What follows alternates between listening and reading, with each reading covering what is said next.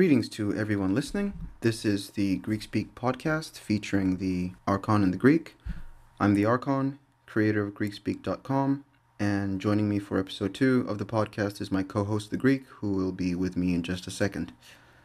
So, it's been a few weeks since episode one, and I would have hoped to do these streams at more consistent intervals, but my schedule hasn't allowed that to be the case. Luckily, though, I've just offloaded a bunch of work, so I think we'll have less time between the recordings moving forward. The previous podcasts have been getting some plays and some downloads, so thank you to those who have shown an interest in that. I've hit the download limit for episode 0 at 100 downloads, so I'll have to switch to the SoundCloud premium tier before people can get more of those. But I'm working on it. With regards to this stream, you can um, use the live stream group chat in the Greek Speak chat room if you have any questions, and I will be checking that regularly.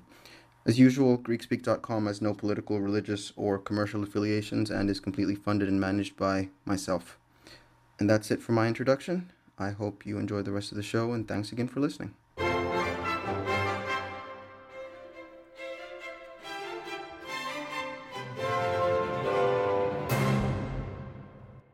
Hi, Greek. Are you there? Yeah, greetings. Yep. How you doing? As we said, we'd meet up and do another Sonic event, as I call them. Mm-hmm. Yeah, that's that's how I'm doing. And um, uh, let's get started. So for this stream, we're going to be doing the themes of mindset and objectivity. You've talked about that in the past as separate subjects, but I do think that there's a relationship to be found there. So um, I'd like us to highlight that, and um, we'll see if we can perhaps merge the two towards the end.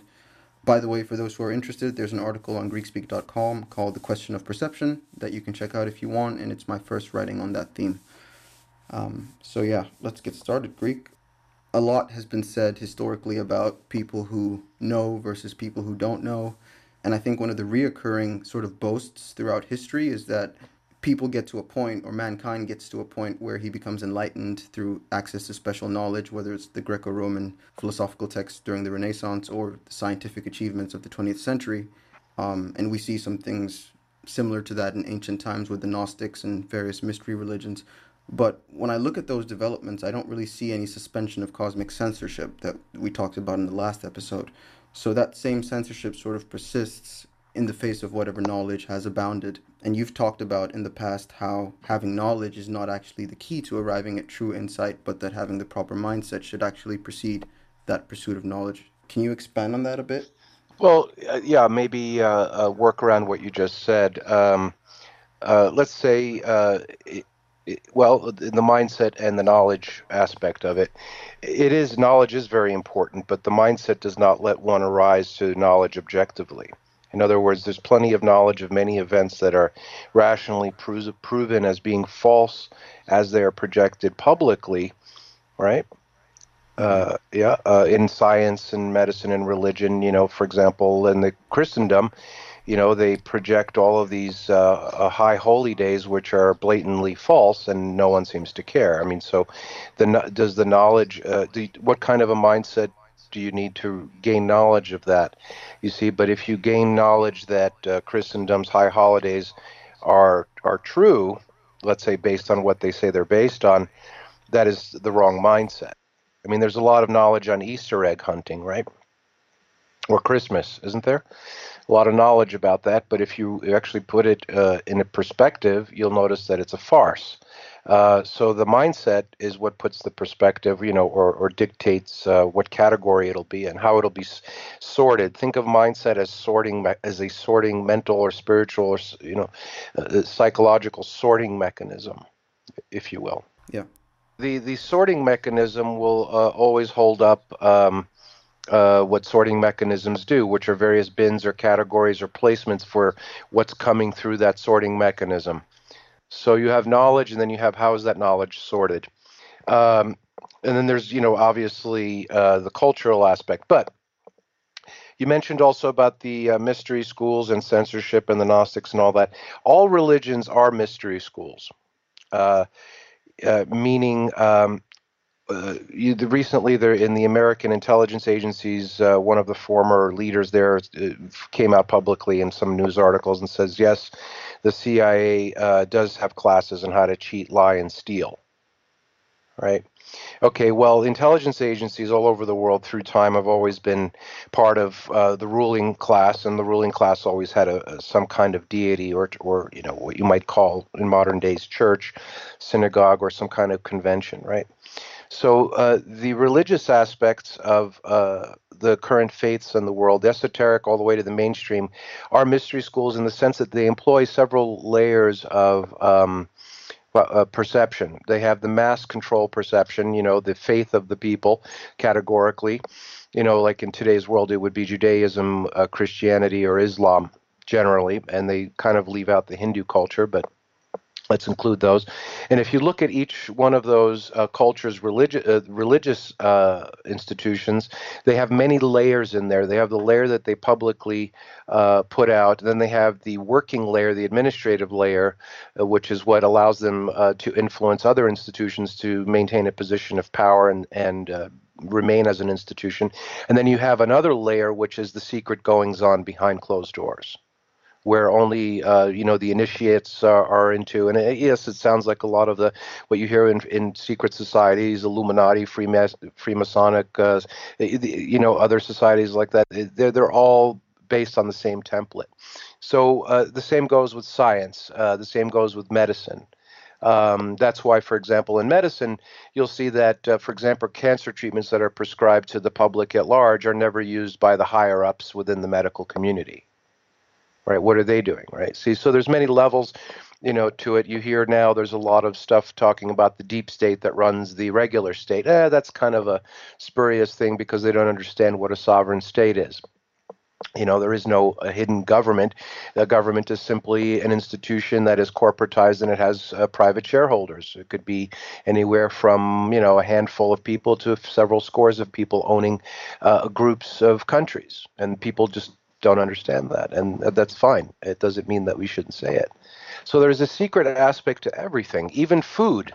People go to the supermarket and they purchase food uh, to eat or whatever, or even if they grow it, uh, they don't do it autonomously. They engage in commerce to obtain things, and they're, you know, how many times do you find out uh, later on that something was dangerous or cancerous? Well, why wasn't it explicitly shown uh, when when it was initially introduced to market? It was always known to be such. I mean, they're not that uh, uh, devoid of the knowledge of what they're putting into the food uh, chain, let's say. So every aspect of what people engage in consciously, whether it's uh, the mindset sorting mechanism or the knowledge, there's many layers to it. I, I like uh, referencing Dmitry Khalezov. He's a sort of a nonchalant internet celebrity regarding the events of 9 11 he talks about there are three truths. You know, the first truth is what you give the public, the second truth is what you give those that administer the public, and then there's the third truth, which is really what, what's happening. Right now, um, from from the sorting mechanism, there's many ways to discuss it uh, you know the mindset. Like the average uh, they call them the masses the public at large 7 billion plus whatever the number is. They're not viewed as individuals they're viewed as a single group or an entity just like you would say uh, i went to the beach. You, you don't the word beach does not include all of the billions or trillions of grains of sand. It's just a single entity made up of many components you see? So when you address the masses, uh, um, it's one way because they're actually a single component. Forget about all the stuff you're told about. You, you, are an individual and you have a right to, to do this and you're free. You're not actually in in private. Whenever you're confronted with, with authority in any institution, they always tell you you have to be like everyone else. So you know that's another part of the that that third truth or that uh, what I call uh, the bovine reality, right? Bovine excrement reality. Then there's the second truth, let's say, or you go higher up behind, and then and there's the story or the ideology of those that run these institutions, whether it's educational, religious, uh, governmental, medical, scientific, whatever they have a, another credo, another mindset to run. You know, they need to keep things in order because that's their task. They're the administrators, the facilitators. And then you have those that are behind that make all of the deals on how to maintain something, an institution through time, or or actually evacuate it from uh, memory or eliminate it. Right? There's institutions that have gone by the wayside over the years. Uh, those uh, guys that are or and gals that are behind the scenes that are maintaining power or negotiating to keep the power or monitoring the system have a different ideology and mindset again. Now just to interject something when you go into the whether you want to consider them higher or lower is irrelevant when you go into the first tier the let's say the oligarchs or those that are running the the administrators that are running the public they their mindset you can discuss the things we discuss on greek speak and they get a chuckle and they laugh. They're like yeah it's totally fine. That's exactly how it is. Right? And when, when you go to the second level uh, the administrative level they're all like well you know well yeah who are you going to tell that to? Right? Meaning like you know your information we can discredit. And then when you go to the masses which is the seven billion with this inf- this type of Greek speak information. They're like, oh, that can't be true. That get out of here. I don't believe that. See, so that is again another form of sorting, isn't it? So, uh, same thing, religious, medical, scientific, whatever. All of these institutions and parts of the human culture have the same structure. What is told to the masses, what is told to those that are running the masses, and then those that are actually in control of those running the masses. Right. And and just in short, in summary, Greek speak is not uh, a dialogue or a narrative directed towards the masses or the mass. Whether it's seven billion or a million or a hundred million, they're all just consider them one thing. They, you know, you, you know, you've seen one, you've seen them all, kind of thing with slight difference. Of course, people have their individual traits, but it's like if you go to a bread a bakery a bakery where they bake millions of loaves of bread a day, you, they're they're monitored so they all look the same. But I'm telling you, no two loaves of bread are baked alike. But they're all packaged and they're discounted and they're thrown away very easily. They're not considered very important, but they do make the substance of the food chain. People are the same way. They tend to have individual qualities, individual character, individual thoughts. But really, when when you are on the level thinking and absorbing as truth what is put out to that group, you're just uh, you're all the same you meet you meet one. In other words, you go outside your door and you run into someone on the street, chances are how many more people you run into the street on any day or any week or any year, they're all going to be generally the same. That's what I mean by the masses. And then you have the administrators of the more privileged type. They have a different mindset on their position. It is to make sure that the masses act like the masses should, based on whatever script has been determined. And then you have hmm. again those that are beyond uh, those those that own or control the administrators, right? In other words, those that control the president or the CEO or the administrator, and they have a different mindset again. So just to repeat myself, the Greek speak is not directed towards or anyone, but it is more in line with that first group. Okay, but let's look at it at the level of an individual, say, right? Because ultimately, there's always an exception. And if we're talking about a number of 7 billion, then the exception that pertains to that could be in the several hundreds of millions, right? So we could still make a significant pool of people, even though they're spread out all over the place, that could use this kind of information. So, in your appearance on other podcasts, you've mentioned something called the quote unquote proper mindset. So, let's look at that. And you also did mention in episode zero that definitions are important. So let's emphasize that here also. If I were to venture the definition of mindset as being something like an established set of attitudes held by somebody or a characteristic way of thinking, how would you triangulate those conceptions into understanding what a proper mindset is? Okay, simple. Uh, let's say this is the earth and things are done a certain way. Well, well, what is that way? How are things done? Ultimately, you're going to figure out that it is a dictatorship, uh, meaning not the way that people are told what a dictatorship is, meaning there is communication. And within the, those communications, there's hierarchy. And the highest hierarchy within communicating on planet Earth is what's known as a vow, a pledge, or a contract. Okay, so uh, once that that is embedded within the society, and just to go back for a moment, when I say the society, we could bounce back and forth between the three levels there that we just mentioned. But just like the old writs have written, you know, the, the poor man and the rich man, or the king and the pauper, are both born naked and die naked, right? They all bleed the same. They all need food and water and drink. So when I mentioned the three groups prior, yes, they all generally come from the same pool, bloodlines aside right? So, and you mentioned also that there might be someone more exceptional that can use this information in any one of those positions, right? So, so we, we toggle back and forth to the general group that's been sorted and subdivided the way that we mentioned earlier with the ultimate top controllers, the administrators, and the masses, they all uh, come from the same pool essentially that have been sorted into those positions. But essentially, um, to go back to to the question, I would say that uh, the um, how would you how would you align? In other words, uh, what you say. Do you mean what you say, and you say what you mean? right? The concept of a contract. That is basically the the idea on how everything runs. Uh, give you an example, and this is actually how you keep the masses in control and why they need to be kept ignorant. Give an example in the financial system. Anyone, uh, even even if you're uh, not considered was sharpest tool in the shed and not that smart or intelligent. Now with the uh, what's facilitated called the internet and information access, anyone within five or ten minutes that has a clear mind and seeks comprehension can discover the world financial system is a credit based system. And within another five minutes, if you ask where does it come from, you might start going on the fringe because it's not polite to ask where the credit where the credit comes from, but actually comes from a system of pledges, right?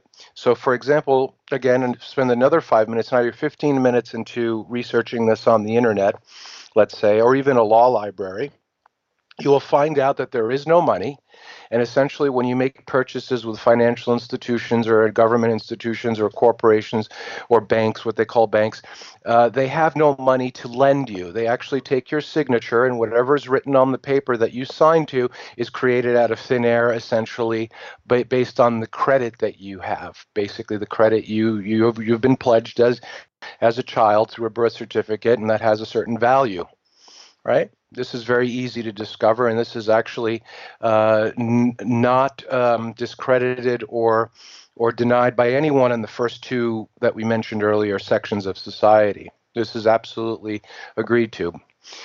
But then, how can someone who's walking around with a, a, long frown on their face say, Hey, why are you so sad? It says, Because I am in debt and I am in trouble if I don't pay that debt. Well, how could there be a debt if there is no money, it's a credit based economy, and they actually just took your signature and monetized it, right? And gave it to you in the form of an account that you can draw from or something, right? And re- these are not really accounts because in reality, an account has to have something in it. But this is how the merchant system has always worked, by the way, within merchants. So the people are actually sad. There are people being uh, harmed by not being able to quote unquote pay a debt. Now, if you go back to try to counter this on the very regular convention in the, what they call the courts or the banks, they always say, well, we have a contract here. You agreed that this is a debt, even though there was nothing, right? You see? Now, the same thing goes with um, religious. All the religions, with the stuff they put in front of people, if you start bringing up the, let's say, usually there's a text, an ancient writ that that that that leaders of that religion profess to adhere to. Well, if you read any of those texts in any religion, you'll see that the religions are not doing anything in the text, or maybe resembles it, but not not doing it well at all. When you bring that issue up, they'll say, "Well, we don't go by that. Really, we go by our tradition." And you agreed, you see, how dare you question us? You agreed to be part of our congregation. The same thing goes with the medical system. Right? You when you go to a doctor, you have to sign a consent form, which really um, releases them of liability of anything they do to you. If you ever read the consent forms of the doctors, it's pretty scary. You see, uh, it goes on and on and on and on. So, uh, what uh, pretty much most of what people are engaged in is based on falsehood and it's a falsehood that we can uh, can be described succinctly like I just did with the financial system. But the true the, the, the reality of it is that um, what's pressed upon them what uh, pressed meaning to oppress them is that they vowed to do it anyway. See the issue with people with for example money and debt the issue is not whether they lent you anything. You signed a contract saying you're going to do it but right? Uh, but I never got anything. Well that that's irrelevant. That's your concept. What are you talking about? No, what you know, everybody knows, you know, the plausible aspect, right? You see, so um, this is basically how the earth is run. It's by pledges and by agreements. That's why, for example, even today, uh, one of the, well, actually, in many ways, uh, yes, in many ways, no. Even today, um, one of the gravest things you can do to someone other than extreme physical violence is to insult them. How many times have you heard that, right? Right? You, they feel insulted or humiliated or dishonored. Right? So it's basically what you say uh, and and when you say it and, and and if you mean what you're saying that holds everything together. And knowing that uh, would lead one to actually be more careful about what they say and what they agree to especially if it's in what they call legal contract form right? Uh, or or beyond you know because mm-hmm. the, the proper mindset uh, because you have the faculty is to investigate or read or study a little bit about these things before you engage them. But you have something called culture and tradition, which is which is what uh, steers the individual into doing how and what they do, right? So, I mean, uh, it's very easy to to if you were to visit the Earth from somewhere else where they did have a proper mindset, and there is such a thing as a proper mindset, by the way, uh, as you brought up and hopefully I'll bring that forward a little bit more, is um, they would say they would come to the earth and say these people are insane. It's not a meaning not healthy uh, as a group. It doesn't matter what country you go to. Again, the masses, right? So, but then again, if you go to the administrators, uh, those that are controlling the masses, and you poise the same, you know, or come to them with the same posture. Let's see if they're doing the right thing. They they don't even know what to do right they just they'll just say this is how we do it and this is how we've been told by who well when eventually when you find out who is telling them what to do and how to do it in any institution or any aspect of human society you will find a small group of people that um, are let's say we've brought up the word esoteric nonetheless extremely sublime and esoteric, and their belief system and their mindset has absolutely nothing to do with who they've hired as administrators, and ultimately, not only the masses that they rule, but actually the masses that they believe they actually own. And if you ask them, how do you own the people? They say, well, they pledged everything to us. Right? So, um, people also have an idea uh, uh, of knowing things when they have not studied it. Simply hearing about something is not knowing it. Or, or you know, hearing, hearing or, or, or, or listening or engaging something as it is done superficially by most people through their whole lives about everything, even how to raise children, for example, is not studying it. Uh, example would be, let's say, studying an ancient manuscript is not the same as reading it right? Study means to actually look at it and comprehend it. Hmm. So, mm. if you were to say that the majority of the people, if if you were to put, let's say, a giant rubber stamp on the earth and say no one here is paying attention statistically, that would be very accurate statistically. There's a very small group of people that do. I mean, uh, uh, even from the three levels that we've discussed. So, the proper mindset, based on what you're saying, is the ability for somebody to assess reality based on the empiricism of their surroundings, to commit themselves to studying that, as opposed to just going off of assumption. Well, study it and also understand that the most important thing on earth is what you say, and do you mean what you say, and are you going to do what you say? It's one of those things. Mm-hmm. People don't discuss it. Uh, for example, uh, years ago, there was a. Uh, one of these law enforcement TV shows back in the 60s or 70s, and the, the as the as the show opened, they have the opening credit, let's say, and they have the star of the show. I forgot the name of it, but it was a detective speaking, and he says, "Well, we're going out to stop crime and make sure people fulfill their contracts and make sure that uh, what." This was a made-for-TV thing back in the 60s. It actually just said it, you know. So, so the thing is, um, it, it's very simple. Um, in other words, the things that people find uh, disharmonious in their lives are there because they put themselves there. Well, how? Because what happens is uh, they the disharmony that they're experiencing is nothing but the follow through of what they said they were do, going to do and not doing it.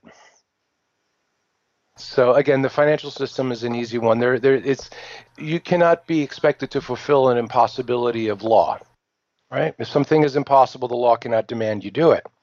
Well, one of those things, believe it or not, is debt in a credit based economy. You can't be a lender and a creditor, the same person. Can you have, let's say, a silver coin or a coin in your right pocket and say, I'm going to lend it to myself when I move it over to the left? Mm, that's kind of ridiculous. And this is the way this financial system works. The same with the medical industry. But in order for people to properly comprehend that, because we do understand that to so a certain extent you're speaking over people's heads because they haven't studied it. So right. we'll we'll get we'll of course have to take it on the face of what you're saying, and then people have to go and look into it themselves. But when we talk about developing this proper mindset, which perhaps we could do a little better job of quantifying it, but at least we can say that it escapes most people. So whenever people discuss mental phenomena such as mindset, things get a bit abstract, which is what I want to get away from. Because it's not like the material world. For example, when it comes to feats of physical prowess, you either run the distance or you don't. You either climb to the top of the mountain or you didn't. And the difference between success and failure is pretty well defined and understood. But when you're trying to encourage or build up a mindset, it's easy to encounter resistance in the world where people don't agree on what's proper, what's not, or what's important or what's not. So the um, development of a proper mindset, why is that so difficult for people? Well, which people? Is it going to be the masses, which are seven billion that are all act as one? Uh, and then you have the, the within the society, who are you running into an administrator, like someone who's been tasked by the owners, let's say, to make sure that the masses are in line or in check or going about, you know, certain amount of stability, which I want to talk about also, what stability and peace means to man right now. And or you can run into, albeit in secret, they don't show up with pomp and circumstance and limousines and big uh, uh, uh, announcements. Uh, the people that own everyone, they think they own everyone on the planet, at least, and they can prove so it on paper. So then we say it like this: You're talking to. There's three people behind a curtain. You don't know who's who, and you don't know who represents what mindset. So now you have right. to make a sort of general, all-encompassing statement, so that whoever's behind the curtain will be able to absorb what you're saying. Well, what I would say to them is, I want nothing to do with any of you until I find out a little bit more of what's going on on this earth. Right? And as you start to find out what's going on on this earth, then you'd, uh, you'd have to address each one individually. Like, for example, a simple way to do that is with the masses, you completely avoid them you know, but it doesn't mean you have to be unci- uncivil. And if you're running a business and you have employees, you just deal with people on a level that is strictly what you're dealing with them on right? And sometimes you have to be cordial, and uh, you have to always be polite and impeccable in how you look, how you perform. You know, uh, uh, what you, especially when you say you're going to do something. But there is no hope in them. There is no. You just, you know, if the one emerges um, uh, that seems to be extraordinary, then you take account of that. The administrators are also to be avoided right? Because they they're not in that position because they were chosen for their merit. They they they look for merit, but also they're heavily heavily compromised. And then you have those that think they own the world, and they'll just laugh at everything you say, no matter what. Okay, so we're going to make so, we're, we're going to have to operate based on a presumption that we're talking to an extraordinary person who happens to find himself among the masses by being a victim of circumstance. Well, then you have what's called um, uh, a potential for uh, fellowship right? Because the typical uh, aspect of fellowship is people that share things in common, right? Mm-hmm. But let's say you find this person, and even if you want to fellowship with them, that's very fine and well because you realize that there's something to be developed. But that person is still going to be censored to a certain degree, and that person is still going to have a lacking mindset to a certain degree. So my wondering is why would it be difficult for even that person to escape the norm that has infected everybody else? Well, the thing is, it, well, okay, uh, you could look at it from many ways. From the initial aspect of you determining that this person is extraordinary, they would have already overcome most of the pitfalls of the censorship and the poor mindset or the low quality thinking or the pitfalls that the masses have, right? So you've they've already the, one of the, the ways you you would uh, determine determine or qualify that they are extraordinary is that they've already uh, passed many of the hurdles that would be considered basic, which would be why you it would be very simple to say avoid the masses because they can't even overcome the most basic thought form right? So this person obviously, uh, in most cases, if they are, if they deem to be extraordinary, has overcome that. So now you're going to be working on another level of the censorship, which again goes back to perception, studying, observation, discussion. Good science, for example, right? We don't know about this, but it could be this, it could be that. Take good notes and observe it, right? Uh, so uh, the the aspect of some, uh, you know, when we break away from the um, the, the general three groups, let's say, and the, the person who is extraordinary has already overcome many of the these basic things. And I think we've gone into in the past uh, what the cosmic censorship is, and because initially it's very easy to, to uh, lean heavily on these three categories that I just presented, uh, but essentially there's an even higher category because we just don't perceive it directly at this point. And that's called the divine or the things that we don't perceive that we know control or we, we, we don't see them, but we see their effect, let's say. And the, the only reason we actually give any credence that that such a uh, condition exists is because it's been memorialized, meaning recorded throughout history. And mm you know, of course, the, people preempt uh, uh, study into these things based on their uh, upbringing, their personal desire, and all that. And the other thing is, if you lean heavy on your own personal desires, what you like, in other words, your favorite color, your favorite food, your favorite shirt, your whatever, if you lean too heavily on that, let's just not even say to being narcissistic, but if you still lean heavily on what you prefer strictly, you're not going to be able to see things objectively anyway you see. So the objective thought form uh, is not your own, right? Because if something is clear, in other words, for something to be objective, it should be presented with clarity, and anyone can see it.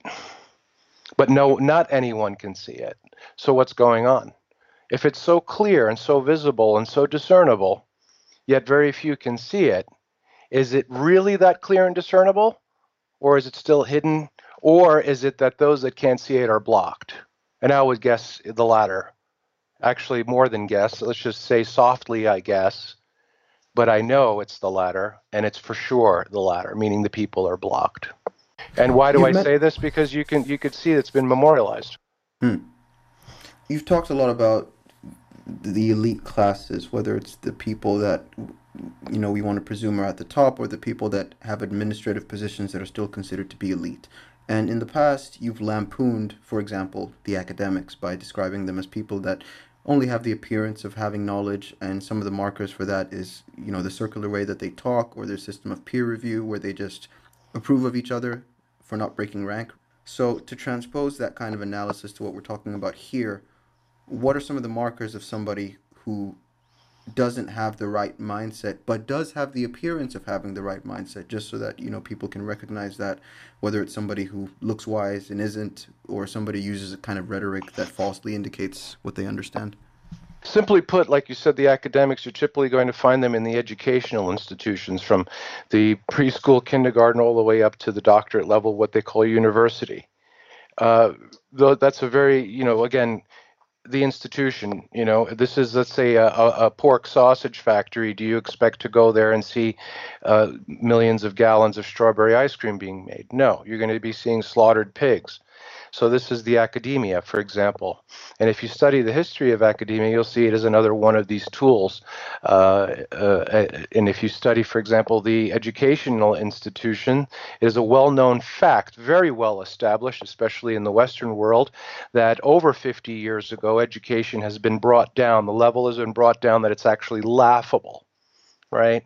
Um, so uh, to pursue a higher education is to pursue higher laughability and ridiculousness. I used to have a saying that if you actually believe anything that you've been taught beyond the eighth year of school, it most likely will do irreparable damage to you. So with these academics, they typically want them to have higher university degrees. So that means another eight or 10 years of school, right? At least. So we're talking about people that are at this point lost, and they're basically tools being used by that first group as a buffer zone.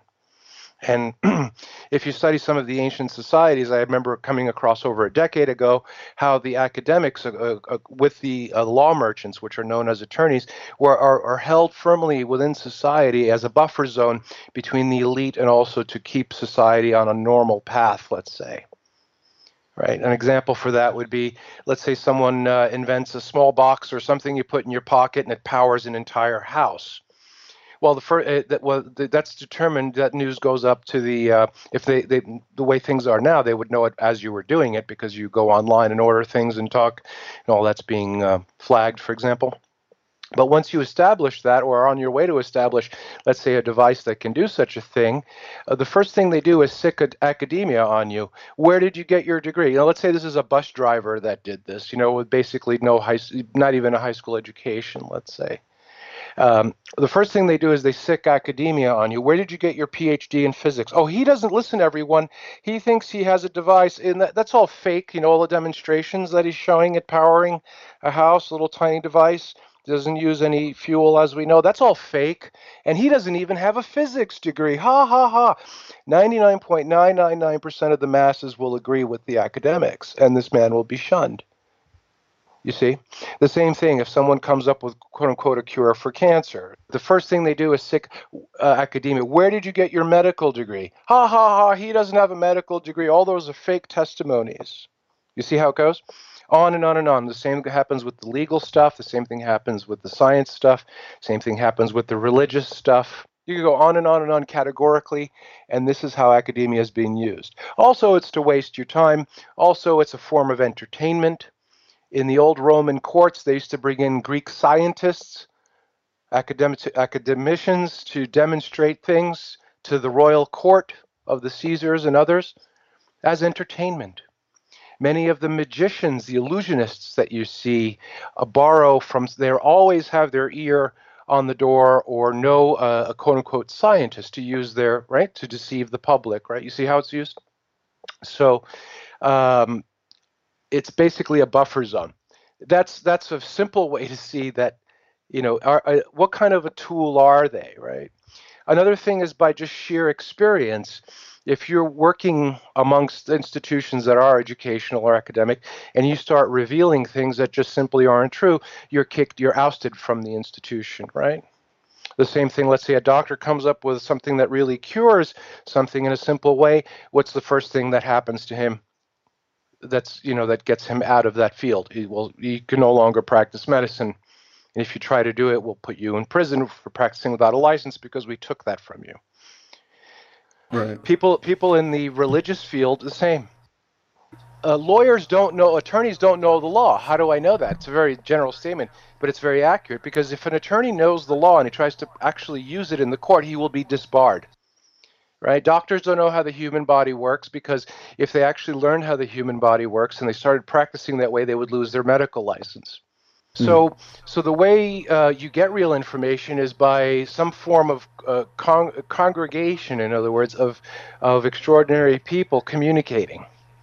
And this is the way it's been for thousands of years. I'm not just this is not news, even though some people might tune into this and say this is really different than what I've heard before.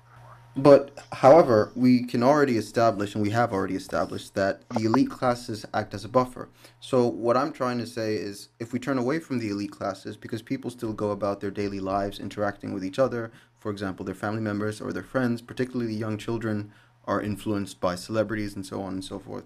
So, what is the identifying marker to look for when you're going about your daily life and you aren't in constant um, connection with an elite person? Like, how, how does a child even look at well, his parents to see that she doesn't have the right mindset? Well, the people that are uh, administering and controlling are not elite at all. They're actually even less.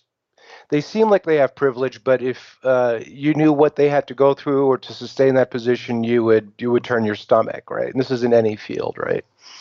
Uh, in other words, be compromised heavily. Um, so the elite are just sitting back. It's just livestock management for them. And the way that you know uh, uh, how discerning it is by if you if the person is functioning in an institutional capacity, they're full of crap because they can't be there by telling, but with true knowledge and re, you know you see what I mean. This has been throughout history, even during the times of the Renaissance, the European Renaissance. It was the same thing right? So if a person, and this is a long, this is the the long and the short of it. Essentially, you're going to have to spend more than five minutes in your lifetime discovering the truth about any subject you're interested in on your own. right? And within five minutes of studying it, meaning you have to know the history of it, right? You go back from the beginning when this was introduced in the culture or humankind, and then move forward. You you can make a personal determination there and say, well, this is not for me. Or you might say, this is not for me, but I need to know it because I run into this stuff all the time. It's an anarchistic point of view. Anar means without, and ar, uh, uh, archos means leader. It's a leaderless thought pattern. Hmm. You know, like all revolutionaries are actually closet aristocrats, right? Uh, Frank Herbert said that. There, there's no such thing as a, a someone that wants to be a leader or free a people or change society that is not in a secretive way, just like those that are ruling right now, and he's just envious of it. And he and they may not be personally uh, responsible for such a thought, but they're raised in that concept. So don't buy into any form of a, lead, a movement or organization uh, with uh, a human leadership that's based on the uh, the normal way people have been taught society goes through changes is done. The normal way we've been taught there are changes is there's the discarding, obsolescence of old things, new things come in, or revival of new old things, or there's revolution. And that's I wanted to touch on that also. This might be pertinent to the question, but I wanted to get it in there. I don't know how much how we are on time. But people essentially, if you want to learn how this these creatures work, meaning the masses, uh, they hate peace and harmony. Now, if it sounds crazy, Greek, because I could go out on the street and interview a million people in the next 10 years, and they're all going to pretty much say they like peace and harmony. Yes, but don't listen to what they say, watch what they do. Peace and harmony to the average masses is, is really a, a stagnative death to them. How do I know this? Well, for centuries, newspapers in print have been sold based on what? Sensationalism how many times have you heard people gathering together and uh, forming, you know, unity and productivity for, I don't know, a holiday or uh, some cause that should be, let's say, to edify or help other people? On what scale is that done compared to people coming together and productivity when war is declared? Right? So you're going to see that people get uh, they do like violence. If you look at their uh, what they call current events or the nightly news or whatever if there isn't anything violent or uh, scandalous it's how was the news? Ah there was nothing on the news tonight. Right? People like violence. They like scandal. And this goes all the way up because eh, aren't you going to have the principal let's say presidents or the chief administrators say we have to go fight this enemy don't you have the religious leaders say the same thing on and on and on? People just hate peace and harmony. Who is put in front of you as the head of a religion is the administrator. He's just a, a figure. You see. Uh, the same with uh, governments. It's the same, you know, you know, all, all the even the if you study your monarchies in the world today, they're they're not uh, real monarchies, right? They were just like if you look at the Middle East, they were put there by the British and the French in the 1920s. If you look at the English monarchy, the Queen, that whole genealogy fell apart in the late 1400s with King Edward. That lineage, the, the real, for example, the real king by lineage and bloodline lives somewhere in Australia in a small, you know, thousand square foot house. I think he's like a he operates a rice mill or something. Right? It's not hard he know to who he is. Yeah, he does. Yeah, he. Okay. It's well, he found out later on in life, but it's not hard. In other words, it's not. These are not. These are actual things anyone can look up. The king mm. of hmm. Jordan is not. He, he was just a bunch of people that the British and French said, "You're the king now." Okay. Hashemite kingdom. Yeah. I mean, all the oh, they're all like that. The the, the, okay. the only one that might have survived something was is the the Showa of Japan. Hmm. Right. So. Uh, this is a ridiculous, ridiculous world, and it doesn't mean you have to plunge into it uh, as you've been told wholeheartedly. You know, reserve yourself. In other words, the advice that I would give to, well, especially young people. I feel sorry for the young people because the older people have nothing to say worthwhile anymore. But if you're going to do anything other than food, clothing, and shelter. See, if your belly gro- growls, you need something to eat. If you're thirsty, you should drink something. And if you need to sleep, you should find a comfortable place to rest. But anything else outside of that, you should spend at least five minutes studying what it's based on. Let's move on to talk about objectivity, and then perhaps we can tie that back to the idea of having a proper mindset. So, it's safe to say that it's better to know something than to think that you know something, right? Although people endlessly debate the difference between those two things. But in any case, I think most people appreciate the comfort that comes from acting out of assurance rather than assumption. So I bring up the concept of objectivity because I think to fully make sense of something, you have to be able to first grab a hold of it with your rationality and examine it. So, what I want to ask the Greek is how would you say that objectivity is brought to bear on the process of parsing the world? And you sort of touched on that a little bit, but to make it more concise. Well, uh, to make it the most concise, right now in what's called the information age, people are being uh, dying a slow death through information.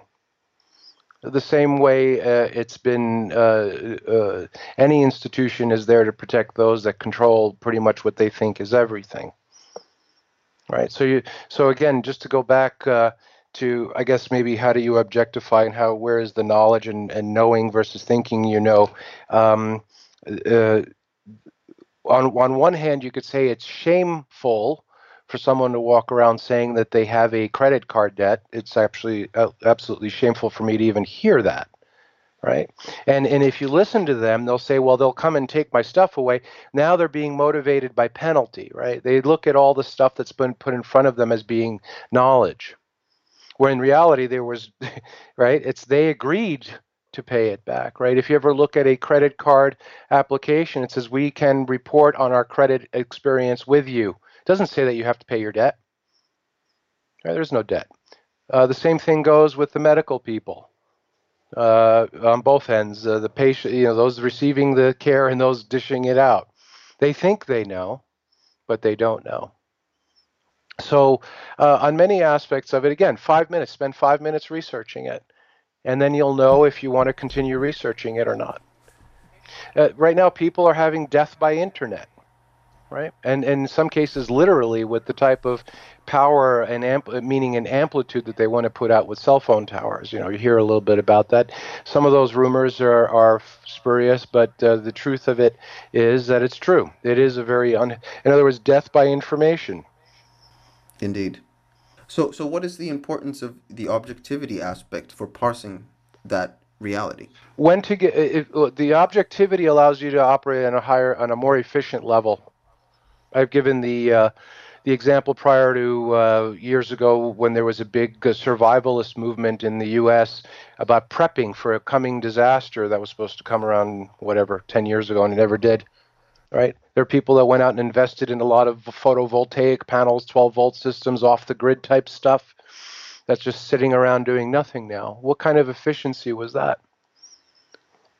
Because they took in the information thinking that they knew, but um, it was just bovine excrement. So how do you discern that? You know, I use the thing about edible corn. You know, if you're really hungry, would you eat undigested corn at, in, out of someone's poo? How tempting would that be? Well, it depends on how hungry you are. But the, I, I notice that the masses are always eating, they're not eating corn. They're leaving the corn, they're eating the poop. I would rather have fresh, clean corn, not stuff, stuff that's been eaten. And that, how many times have you heard spinning of information or it's been processed, you know? It's been filtered out. That's what the masses, you know, everyone agrees to. How many times have you heard that? That's what everyone agreed to, right? Going back to what I said earlier, everything on this earth is based on what you agree to, your contracts, your your vows. Do you say what you mean and mean what you say? It's a it's a place of secrets, but yet the secrets are hidden in plain sight. And so what I'm trying to sort of look at is the interplay between objectivity on one hand and subjectivity on another hand in how you either uncover those secrets or come to understand those secrets if they're presented to you because what you've said quite often is that these things are hidden in plain sight. So the secrets are still there for people to observe, but they don't necessarily know what they're seeing. So right. let me present this. Um, there's a way that the world has been conceptualized in modern times, which is that there's an external world and it's full of objects like buildings and vehicles and people and such. And these things exist whether anyone likes it or not, independent of your belief or your opinions or your preferences. So that is said to be an objective existence. And then you have the subjective world, which consists of internal states of mind that are not ontologically objective. So if we presume that to be accurate, then what I'm seeing is that modern man has a sort of difficulty in, in describing the objective reality, which is a little bit of what you're saying. And as a result of that, though, what you have is a form of skepticism that has arisen where people discount the objective reality altogether now. So we see that with postmodernism, we see that with social constructivism. And so my question is what kind of response should you have to this overemphasis that we're seeing in the world on subjective worldviews where people just make stuff up? People would rather have the subject- subjectivity because it's a known assailant. Right, it's a known assailant. Uh, they've already agreed on what is not known and is known, and even if what is known is false, it's okay because we we seem to be living another day. Where when you begin to know, the more you do know, the more you subject to yourself to what you don't know. Where the subjective person will say, Well, I don't know anything about that, but I'm just going to do what everyone else is doing. So at least the assailant there is known. At least the unknown is known by others, and I have some um, protection by numbers. Where the one who is objective, the more he begins to know and he moves on to another thing to know, he's actually, because he doesn't know of it yet or know much about it yet, he is subjecting himself to pure unknown. It's an unknown assailant on the psyche. So it actually takes uh, the bold and the strong to know and the weak and the cowardly to be subjective. Hmm. Another thing that is reoccurring that I see a lot is this idea of the truth, right? Sometimes stylized with a capital T. And we see it talked about quite loftily by philosophers and politicians and religious leaders to the point where a version of that kind of rhetoric has been created for the masses now and promulgated mainly through New Age and you know, leftist media and public figures who encourage people to speak their truth, right? So it's not the truth, but speak your truth.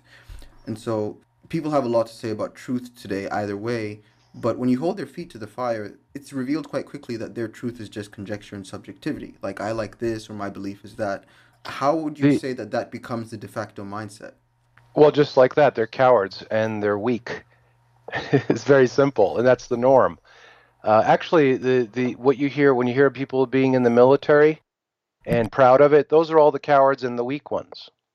The special forces, even the special forces, are subject to that uh, character right now, I believe it or not. But a true warrior will never admit that he's gone uh, into a campaign in, with pride. You see. Um, uh, another way to say it is um, Truth to a pig is just pouring slop into a trough. It's time to eat. The same thing, the same truth for the pig would be if you had a, let's say, haute cuisine five star meal prepared and poured it into the trough. That's truth also. Now, which one is more effective for those managing the pigs? To just get whatever slop and satisfy the pig? Or to be more perfect and get a five star meal and put it in the trough for the pig when the pig really finds them both to be quite adequate? So what you're actually witnessing with the crap that the masses feed on and the different levels is actually operating on a high level of efficiency based on the fact and the known established observation that humans do not like peace and harmony. They say they do, but a pig snorts and grunts, right? He grunts the same way and snorts the same way when he's happy and when he's sad, the pig does. But when he's in extreme discomfort, they let out this really ear piercing squeal, right? So most people will say they want peace and harmony, but I see them get very excited when there's controversy, um, scandal, and war. Yeah, but can you show me a time in history where that's not the case? I'm not saying that there it was not the case at any point. I'm just saying this is a cross-sectional view. If we're going to take a cross section of humanity at any time in history, it'll pretty much be the same. The interesting thing of it, the shameful interesting thing of it, is most times, most people that uh, are apologetic uh, try to, like they're representing the good side of humanity, will say, well, they didn't know any better. That's the shameful part. Because okay. it was not difficult to know better. Okay, wait, wait hold up though because if it's if it's not difficult to know better, then we should be able to find some reasonable sample size of people that knew better. So if we're saying that that cannot be found at any point in history, then we're talking about a condition that is internal to the human existence, right? You can't separate the penchant for violence from what it means to be a human being. So how can you then also say that it's an indictment when well, it's it, a permanent condition? It is well. The, those you will never hear of the of the reality of what's happening on Earth institutionally, because you can't exist in an institution unless you toe the uh, the bovine excrement, right? But if you look closely, uh, there. How many times have you heard of um, uh, writers, philosophers, scientists uh, have very stark criticism about the things going on in their day throughout history, all the way all the way back to ancient times. Hmm. Right. So there's always been a small group uh, that might be you, you like we said earlier the extraordinary ones. If you read any of the ancient writs in any culture, there's always a small extraordinary group, and there's actually two there's the one that's put in front of the masses, which is total, you know, crap. Usually, it can't be substantiated.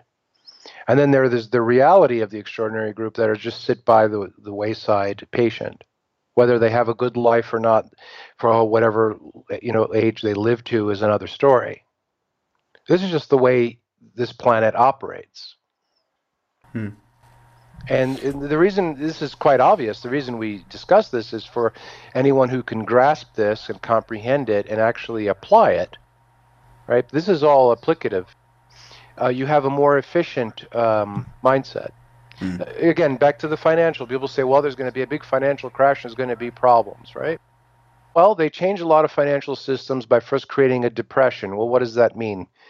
Well, on paper, uh, that happens often, but it doesn't happen often when they when the people lose their ability to gain food, clothing, and shelter. Then it's time to put on something that they wouldn't have accepted before.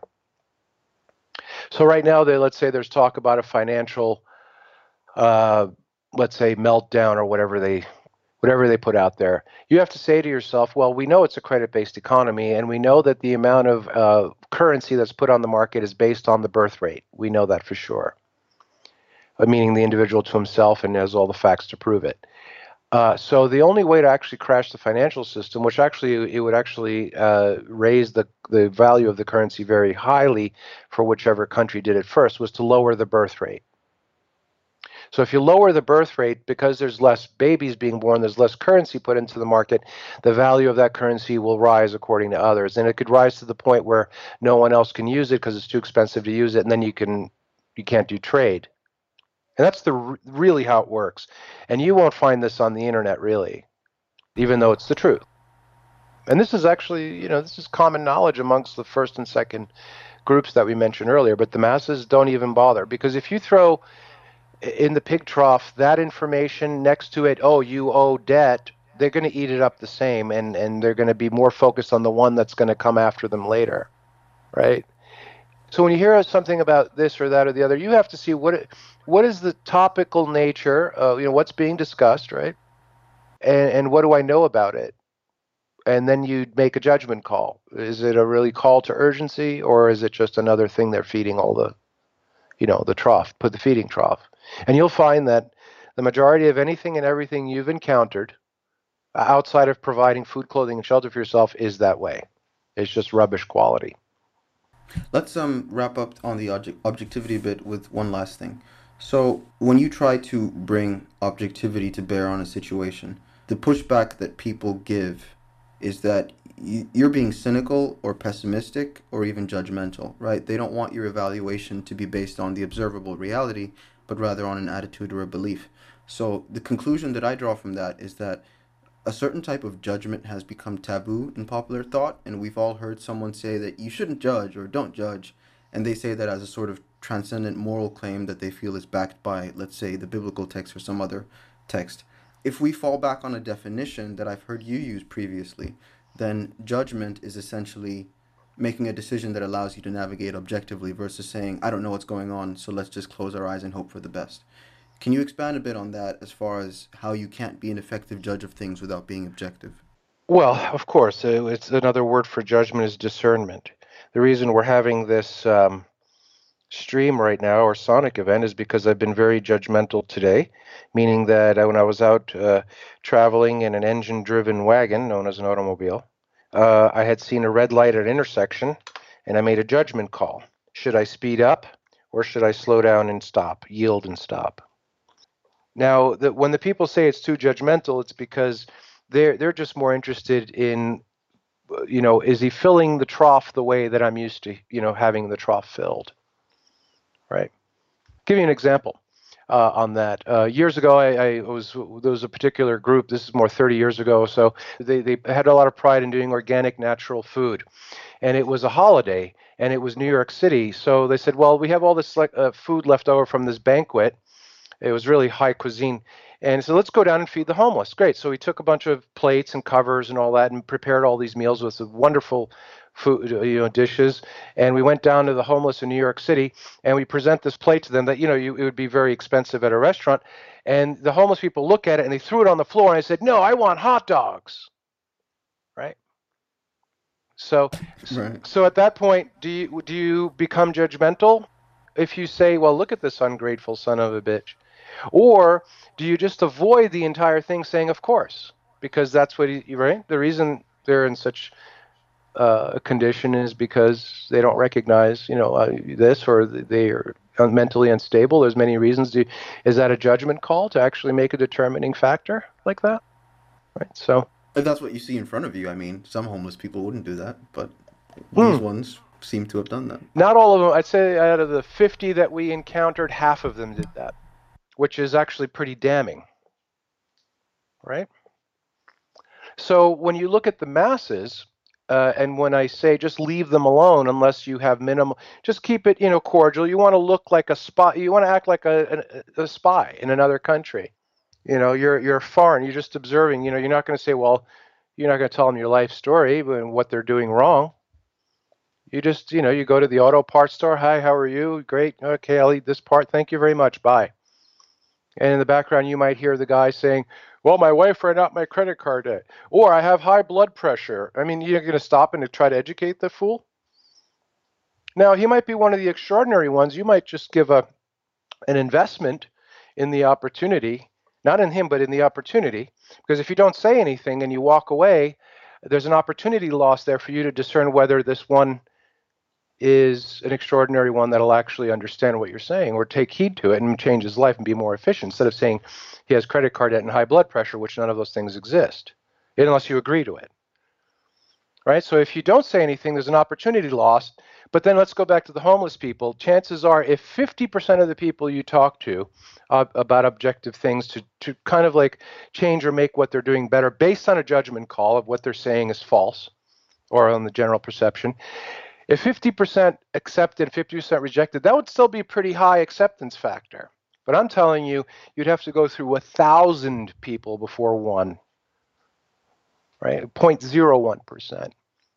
So you're going to have to learn to live your life with efficiency, right? And of course, fellowship with those that can. Only because, from a spiritual sense, meaning to keep your own peace and harmony, which you hopefully you strive for, uh, it's best to have others to speak to about these things.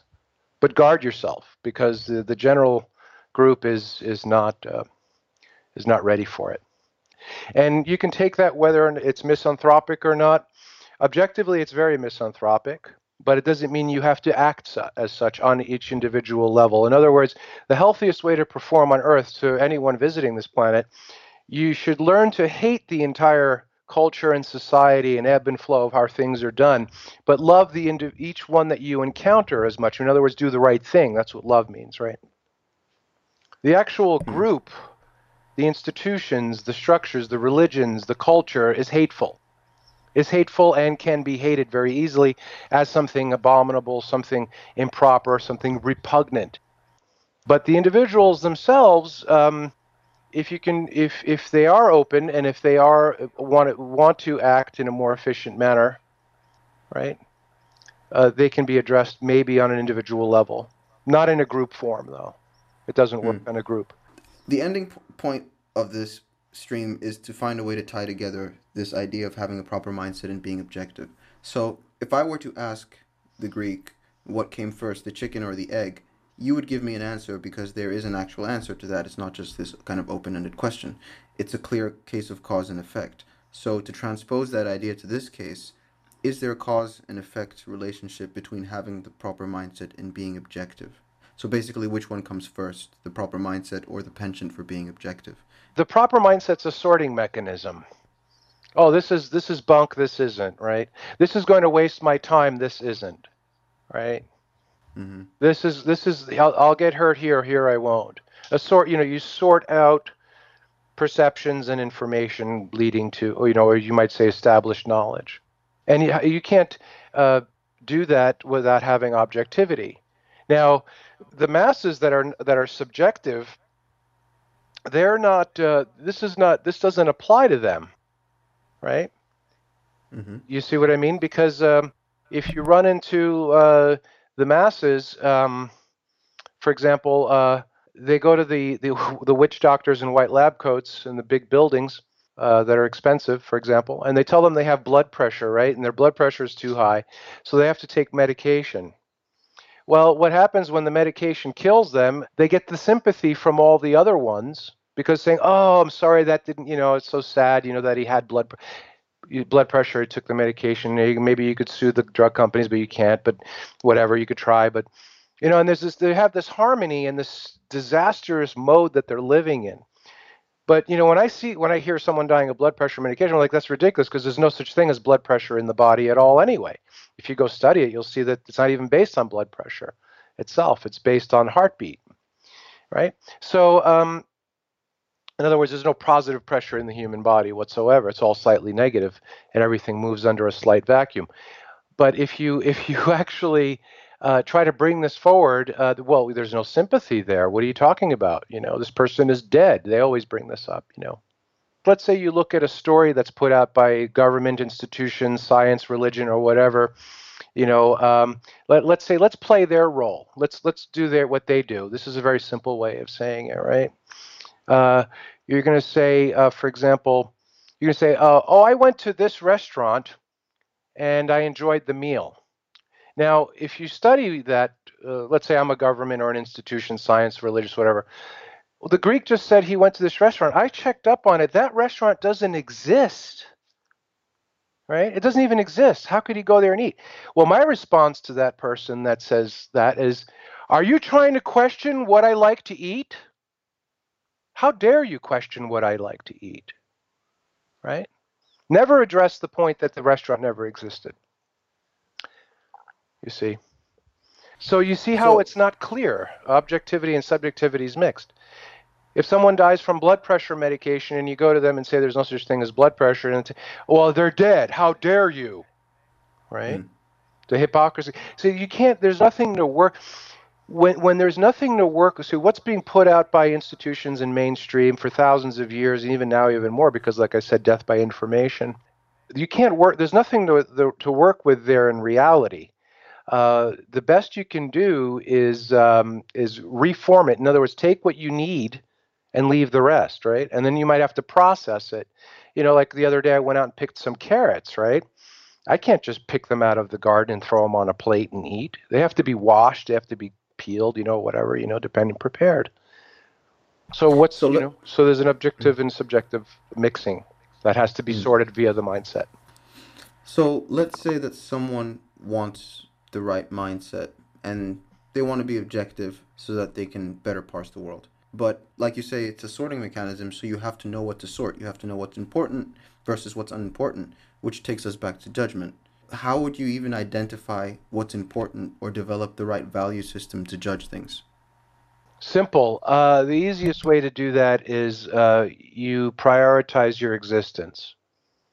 How objective? You can't be more objective than that food clothing shelter meaning your physical existence because if you don't have if you're physically ceased to be your your consciousness goes into you know the abyss let's say right in other words you're you're uh, you're dead so in other words the opposite of that would be alive you need food clothing shelter food drink right clothing and shelter period well there's but there's also mental edification well uh, if you're seeking out to be objective and raise the quality of your food, clothing, and shelter, there's going to be a tremendous amount of mental edification on, just on that path alone.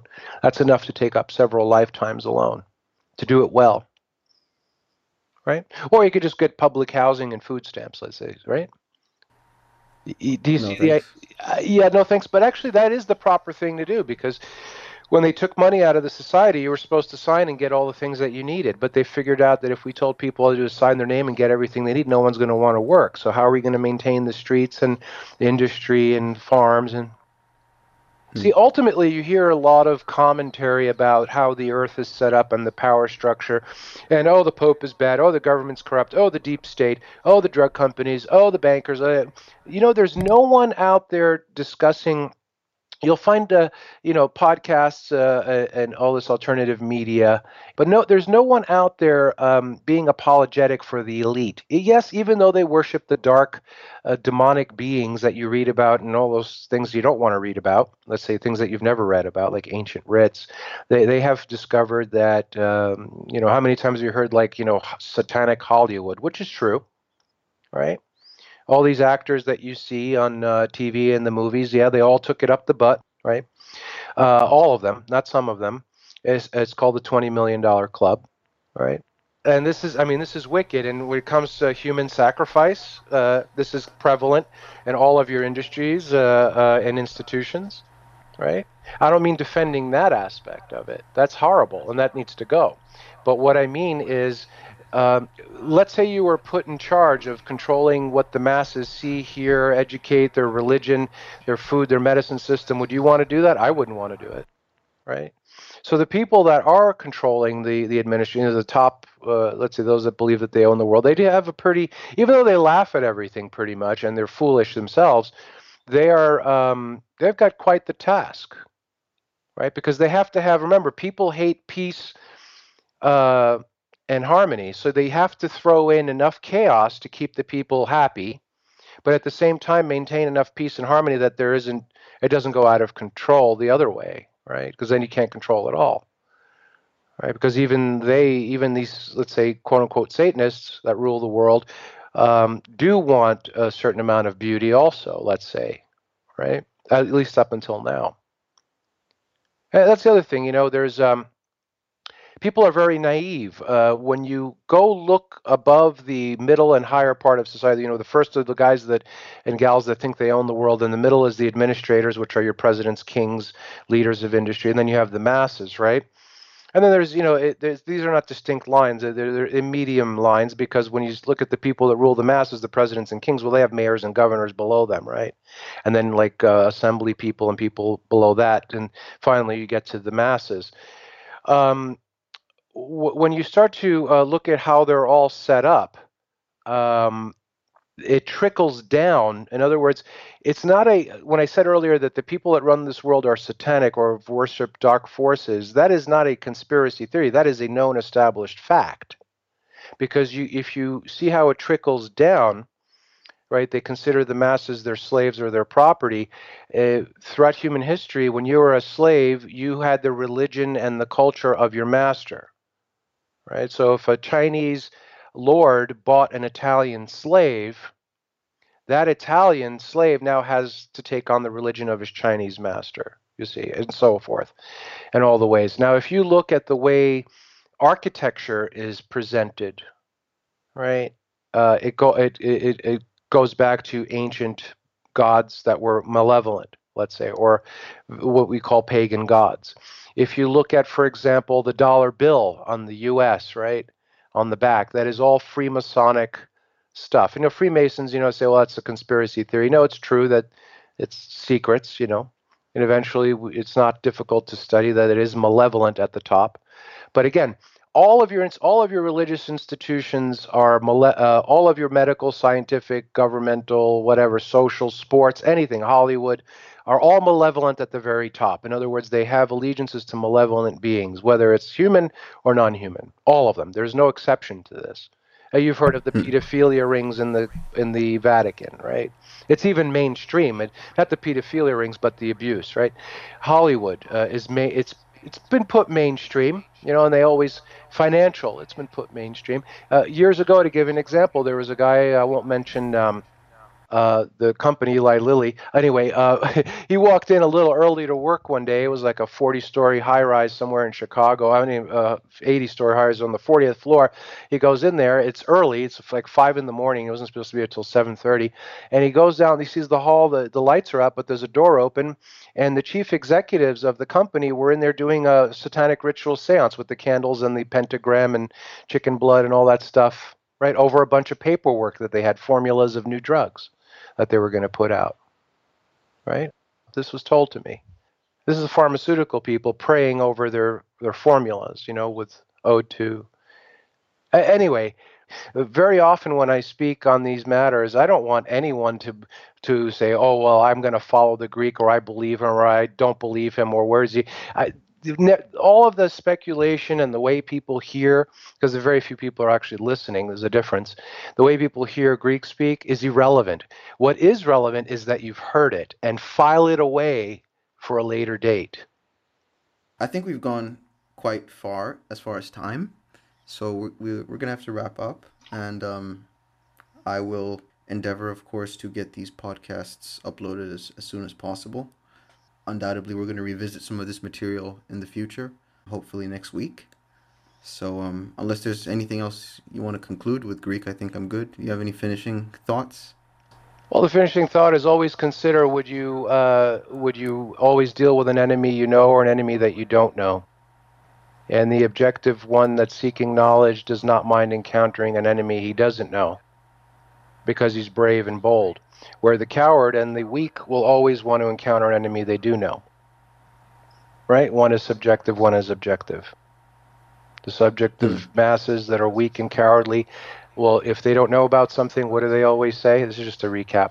I'll just do what everyone else does and I'll be fine. And I agree with them because of, we've already made a judgment call that those that say that are not extraordinary at all.